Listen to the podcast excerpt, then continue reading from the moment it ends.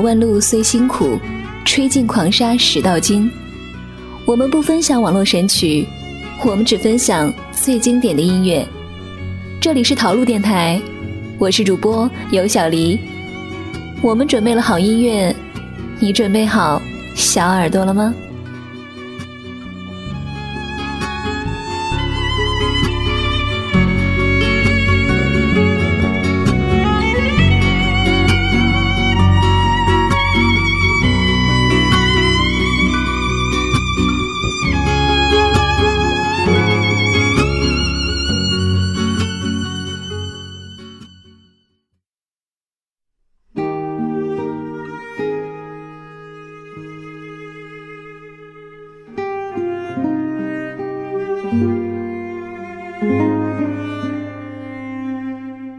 最近大火的综艺节目莫过于《演员的诞生》，刚一开始就因为章子怡真假难辨的怒斥上了热搜，吸引了一个星期的国民热度。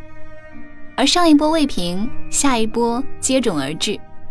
这一次又是因为节目过后，评委宋丹丹在微博上致歉演员辛芷蕾，引发了轩然大波。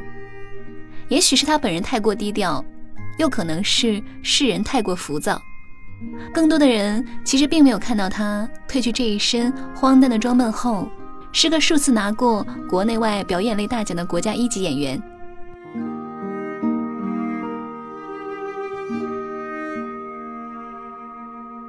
宋丹丹的家庭算是书香门第，父亲退休前是北京市文联的书记，母亲是教师，家中兄弟姐妹四个人。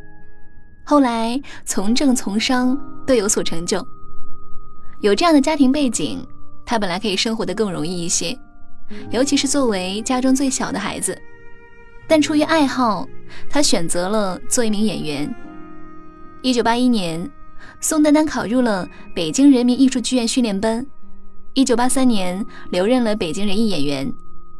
话剧是最考验演员的功底，也是最磨练演员功底的。一个真正有过资历的演员，必定曾从话剧的舞台上吸取过养分。而宋丹丹不仅扎根在这个舞台上，而且时至今日都算得上是北京人艺这个中国最老的话剧舞台上的台柱子。二十岁的宋丹丹就这样开始了她的演员生涯。那个时候，她是一个长相温柔恬静的少女，但算不上顶顶的漂亮。所以在卧虎藏龙的训练班中，每次都分不到什么好角色。对于表演，他是发自内心的热爱，所以即使是个没有台词的小角色，他也会用心去演。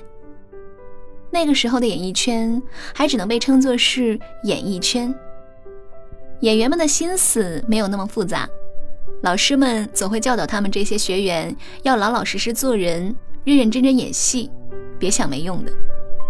可能是说的太多了，后来宋丹丹说，这三句话像钉子一样扎进我们的脑子，伴随了我们一生。所以没有过几年，宋丹丹就主演了自己第一部话剧《红白喜事》，并且以此获得两个奖项。她都还是踏踏实实的去演戏。在这之后，宋丹丹陆陆续续的上过十多次春晚。每一次都会逗笑许多人，也出演了《我爱我家》以及《家有儿女》这样两部优秀的大型情景剧。当然，话剧事业依然在继续，他又演出了不少好的作品，获得了许多含金量很高的奖项。但随着他塑造成功的喜剧角色越来越多，观众们开始将他带入这些角色，所以不仅在日常生活中，人们见到他会笑。就是在悲剧角色的时候，不合时宜的笑声，他被自己的精湛演技，被观众的笑声牢牢的定型为喜剧角色。这对一个艺人来说，绝对算一件好事，但对一个有追求的演员来说，却不是一件幸事。可能还是因为他演了太多喜剧，人们下意识的会觉得，他的生活也应该像他演的角色一样，傻乎乎的。乐呵呵的，遇到许多好人，偶尔会有一些烦恼，但最终也是好的结局。如此度过一生，可能是因为演了太多喜剧，人们下意识的会觉得他的生活也应该像他演的角色一样，傻乎乎、乐呵呵，遇到许多好人，偶尔有一些烦恼，但最终也是好的结局，如此度过一生。事实上，宋丹丹离过两次婚，第二次婚姻的失败，甚至让她一度心灰意冷。她觉得，连路边存车的老头都不会要我。二十四岁的时候，宋丹丹和男友结婚，这段婚姻只维持了一年。离婚的时候，前夫对她说：“将来如果你有名了，在任何场合、任何情况下，永远都别提我的名字。”所以，直到今天，我们都不知道她第一任丈夫是谁。如果第一段婚姻只是她不成熟的经历、不成熟的感情，那第二段婚姻就是她人生中的一段劫难。一九八七年，宋丹丹二十六岁，遇见了二十七岁的英达。两年之后，他们结婚。婚后，宋丹丹奔波于繁忙的工作和家庭的琐事。生了儿子巴图之后，更是无暇他顾，与丈夫沟通不够，而且越行越远，最终导致和丈夫形同陌路。离婚是宋丹丹提出来的，不是因为知道了当时英达已经和现在的妻子梁欢有暧昧关系，而是在这段日渐消耗的爱情中，他感受不到爱，极度渴望着爱，于是他们离婚了。而就在他们离婚后一个月。英达就和现任妻子梁欢结婚了，而最让他难以忍受的是，不仅对自己，就是对亲生儿子，英达也是不管不顾。离婚后，英达几乎没有见过巴图，甚至在巴图的爷爷去世的时候，都没有告诉他这个亲孙子。当时的宋丹丹独自一个人带着孩子，自卑又失意，甚至一度失去了生活下去的勇气。但低头看看身边年幼懂事的儿子，他还是咬着牙坚强了起来。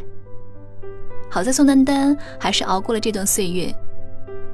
人生最低谷时，经过有人介绍，和现在的丈夫赵玉吉恋爱了，并且在她三十六岁生日那天结婚。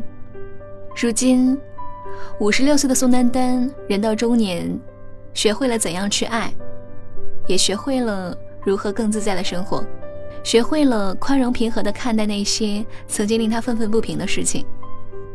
后来，他上了不少电视节目，总是那个在节目中笑得最开怀、最捧场的人，也是节目中讲话滴水不漏，再大的场也能圆回来的人。他像是在江湖游记已久的老油条，也像是林家的七大姑八大姨。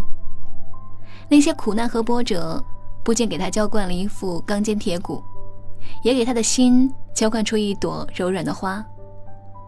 可能时光总是会给那些聪慧的人更多的磨难，因为知道，他们总能挺过来，然后变得更加强大。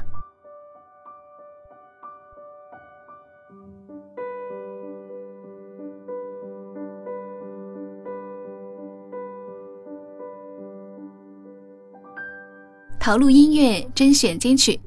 今天的节目就分享到这儿，喜欢我们的节目，欢迎关注微信公众账号“陶路音乐”，我们会分享更多精彩内容给大家。好了，下期节目再见喽，我是尤小黎，拜拜。